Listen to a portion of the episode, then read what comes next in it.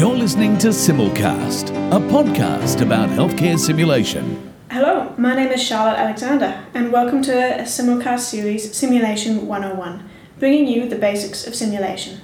Today, I'll be talking about the all important pre brief. To help me with that, I'm joined with Dr. Warwick Isaacson, an emergency physician and education fellow from the Gold Coast. Now, I've been a participant in many of Dr. Isaacson's sims, so I can certainly attest to their quality. Thanks for joining me, Warwick. Uh, it's a pleasure to be here, Charlotte. So, today's podcast is supposed to be a resource for those starting out in simulation. It's by no means meant to act as a recipe or an exact uh, science, but I'm hoping that it will act as a launching point to get people who are starting out in simulation to think about the pre brief. Yeah, Charlotte, I think that's a really good way to look at it because there's a lot of literature out there and there's a lot of helpful stuff. And all this is meant to be is something for our listeners which may potentially give them some tips and tricks which they can incorporate into their practice, which is going to help them along. Yeah, I think that's going to be really helpful. So, to start out, I wanted to ask you what are your aims in the pre brief? Why do you do it? So, Charlotte, I suppose with the pre brief, I think that the pre brief is absolutely essential for creating your rapport with your, the other learners and then using that rapport then to expand and generate as much learning potential from the simulation as you possibly can. Uh, so yeah, it's, it's all based on that initial relationship management that you have with everyone and making people feel safe. And when people feel safe, then they're able to actually sort of explore their interpersonal risk taking, mm. um, yeah, approach their boundaries, challenge themselves, and then get the most out of the experience. So the pre-brief will create a safe, optimal learning environment for your learner. I'm wondering, do you have a format that you fall back on when you're doing your pre-brief? I do, Charlotte, and I think that format's really helpful because by having a scaffold of what you're going to do, it allows you to sort of write out a little bit of a script beforehand, and in doing that, it provides this cognitive scaffold that prevents all of these micro decisions that you need to make. And it then frees up your uh, sort of cognitive load so that you can be more engaged with the learners and you have more emotional capital to actually mm-hmm. Listen to what they're saying, listen to understand rather than just listen to respond. So, do you mind going through that scaffold for us? Yeah, sure. So, in the show notes, there'll be a link to an infographic that was produced by Belinda Lowe and Vic Brazil from Simulcast, mm-hmm. which shows a six step process in the pre brief and that's I've found to be really effective. So those six steps are firstly around the room discussion, secondly the objective and roles of the simulation, thirdly the environment, so orientating the learner to the sim environment. Fourthly is the confidentiality of the sim, so what goes on in sim stays at sim. Um, and then there's the fiction contract, which is the fifth element, and then finally talking about elements of sim safety. Mm-hmm. And I think it might be worthwhile just speaking to each of those individually, and then we'll summarise at the end. Yeah, I agree. Yeah. So you start out with an around the room. Tell me what's the purpose of that, and what does that look like? Yeah, so I find that the round the room is the, the most important part of your pre brief. So, what you, that allows you to do is get all the learners seated and feeling comfortable. And then I will often start by asking them a question with the content related directly to the sim that you're doing. So, for example, if you're doing an airway sim, my introductory question might be Can you share an experience that you've had with an airway recently, um, or any sort of standout experiences with an airway, and maybe just a quick comment on something that went well or something that you could feel could have been improved? And that then gets the learners to retrieve their airway experience it gets them then to be thinking about airway management cases to provide a context for the simulation that they're doing and can also bring up some fantastic points for discussion afterwards. Mm.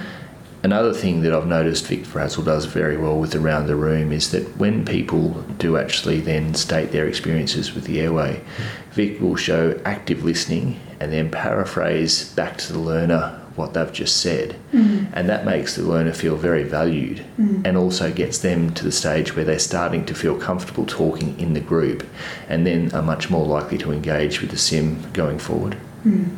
Showing that you're actually interested in what they have to say. That's right. What they get from the sim. Yeah. You just um, showed a great example of that then, Charlotte. Thanks, Mark.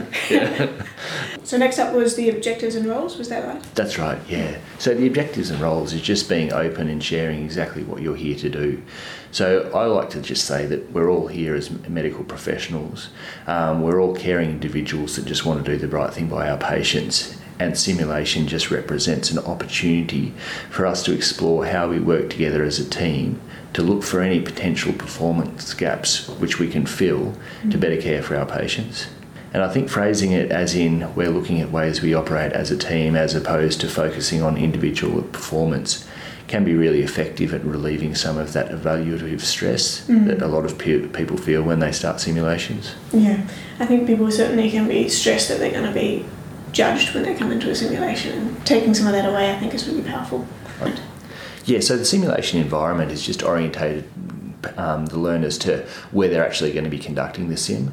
So on the Gold Coast, we're lucky that we have a sim lab, but we also attempt to do it in situ in our normal resuscitation areas as well. So the key things with that is just this is our room, this is the setup. These are the medications that you can use. They may potentially be real medications or they may be simulation based medications, orientating uh, the learners to whether or not you're using a simulated patient or a mannequin, and then the capabilities of those mannequins and simulated patients as well, and where they look to look for their observations, what monitoring they can attach, what investigations they can request, um, and sort of yeah, what level of sort of fidelity the mannequin may have in terms of whether you can intubate them. So all of those things, uh, cre- yeah, are the orientation to the environment. Yeah, great. Taking some of the mystery out of what's coming next. That's right. And when you talk about confidentiality, what are you talking about there? So, as part of relieving that evaluative stress that participants have, you want to make sure that people realise that this isn't a form of assessment for them um, and that there's no repercussions for them in the sim. So, what goes on in sim stays in sim, uh, and that if there's going to be any videoing of the sim, that's something that's streamed and not recorded, um, and that that allows them hopefully then to feel much more safe to sort of really engage and not feel like anything that they do or say is going to be held against them. Uh, then the fiction contract sounds like a, a bit of a buzzword. Tell me what, what you mean by that. I suppose with the fiction contract, you just want to be sort of open in saying that simulation is never going to completely re- recreate the real life experience of dealing with a patient, but we can get close, and that if the learners engage with the sim process and realise that there is going to be an element of fiction, it means that they can derive most of the learning experiences out of that opportunity. Mm-hmm. So sometimes you have people, and I had a recent experience with a nurse saying, "Oh, sim's not real. This is what isn't what it's like in real life," and that potentially could have derailed the simulation. So I sort of explored that with her and said, "You know, I do realise that this isn't real, but there are many things that can sort of be recreated." And then other sim participants actually chimed in and said, "You know, I do understand that, like, uh, yeah, there are things that we have to." Sort of meet you halfway with. Mm-hmm. But overall, we can see that from the communication, the processes, um, the management aspects, the simulation was really valuable. Mm-hmm. And I think that's a, a good example of where the, the other people in that sim have really engaged with that fiction contract. Mm-hmm. And then they were actually able to sway the opinion of that other staff member that was initially quite anti the sim. Yeah, getting some buy-in about making it as real as you can. That's right. Uh, and then simulation safety is probably a whole another podcast worth of topic, but just briefly, what are some things that you cover when you're talking about safety within the sim? So it's basically, the, the, the key things are that you're not going to actually be taking uh, your doctors and your nurses away from the floor, mm-hmm. and that you're going to still manage your core responsibility of managing patients on the floor. Mm-hmm. You've got to make sure that in the sim environment, if you're going to be using real drugs, there's no mixing up of those drugs so that simulated drugs can potentially then get used in real patients. You've got to make sure that you maintain the safety of your simulated patients and also your sim participants. Mm-hmm. So, for example, you don't want to be doing CPR on a simulated patient, and you also don't want to defib one of your sim participants. Uh, so, so, going through those things is important. Yeah, great. Okay. Now, I wanted to just go back to that initial question where you talked about one of the aims of the pre-brief being to create a safe space. And I'm curious as to what you use within your pre-brief to create that psychological safety? So I suppose with the pre-brief, one thing that I think is really important is that you need to imagine that the pre-brief starts as soon as the first person walks into the room. Mm. So one of the key things in building rapport, and there's an excellent podcast between Vic Brazil and Jenny Rudolph in simulcast, Mm. is that your learners are very intuitive and perceptive. Mm. And as soon as they walk in, they're going to see the facial expressions, the tone of voice, the way that you're interacting with other people. And that's going to set the tone for the sim. So I know when I first started out, I'd ha- be thinking of the technical aspects of the sim, of what I was going to use for my debriefing points, and then worrying about making sure I had all the uh, the audio visual set up correctly. And I'd be so focused on that, I wouldn't really acknowledge people as they come into the room. I'd be quite abrupt, uh, and I'd be quite focused on just getting all of my things organised on my list.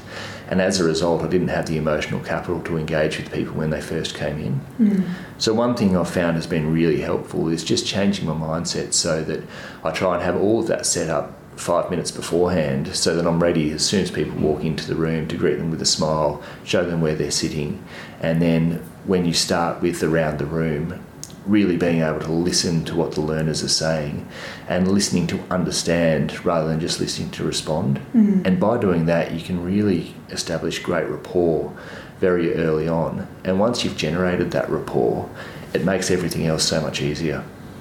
So you offload some of those technical aspects so that you can concentrate on actually connecting with people and making them feel safe. Yeah, definitely. So, sort of just using that scaffold of those six things and having it pre prepared. And I often will write out a script beforehand in terms of what I'd like to do for each one. Mm. So that then when you're actually in that process, it means that you can go through it a lot more easily and you're not having to think about the process as much and you can actually use that, yeah, that cognitive load to engage with your learners. Mm. Well, thanks very much for that Warwick. I think it's going to be really helpful for those listening. Before I let you back out into your day, I'm wondering if there were any resources that you could direct our listeners to that you found helpful when you were learning about pre-brief. Yeah, so there's a lot of resources. I think that the best thing is to just keep it simple and try and formulate a plan that works best for yourself. Mm-hmm. So for me, I found establishing a safe container for learning in simulation by Jenny Rudolph, um, and that was a great article, and we'll include the link to that in the show notes. Mm-hmm. That podcast uh, between uh, Vic Brazil and Jenny Rudolph on rapport management is excellent, particularly towards the end of that podcast, where you can have a, a couple of master debriefers then talking about how they'll debrief the debrief for their novice debriefers Mm. is a really interesting insight, and that's worth listening to a few times. Yeah. And then just using that infographic that Vic Brazil and Belinda Lowe um, on the six steps of the pre-brief is great. And if you print that out and then use that to jot down some notes for your own pre-briefing, I think you're off to a really good start. Yeah, wonderful. Well, thank you again. It's been a pleasure speaking with you, Dr. Isaacson, and I look forward to our next simulation. Thank you, Charlotte. Cheers. We'd love to hear from you. Contact or comment at simulationpodcast.com.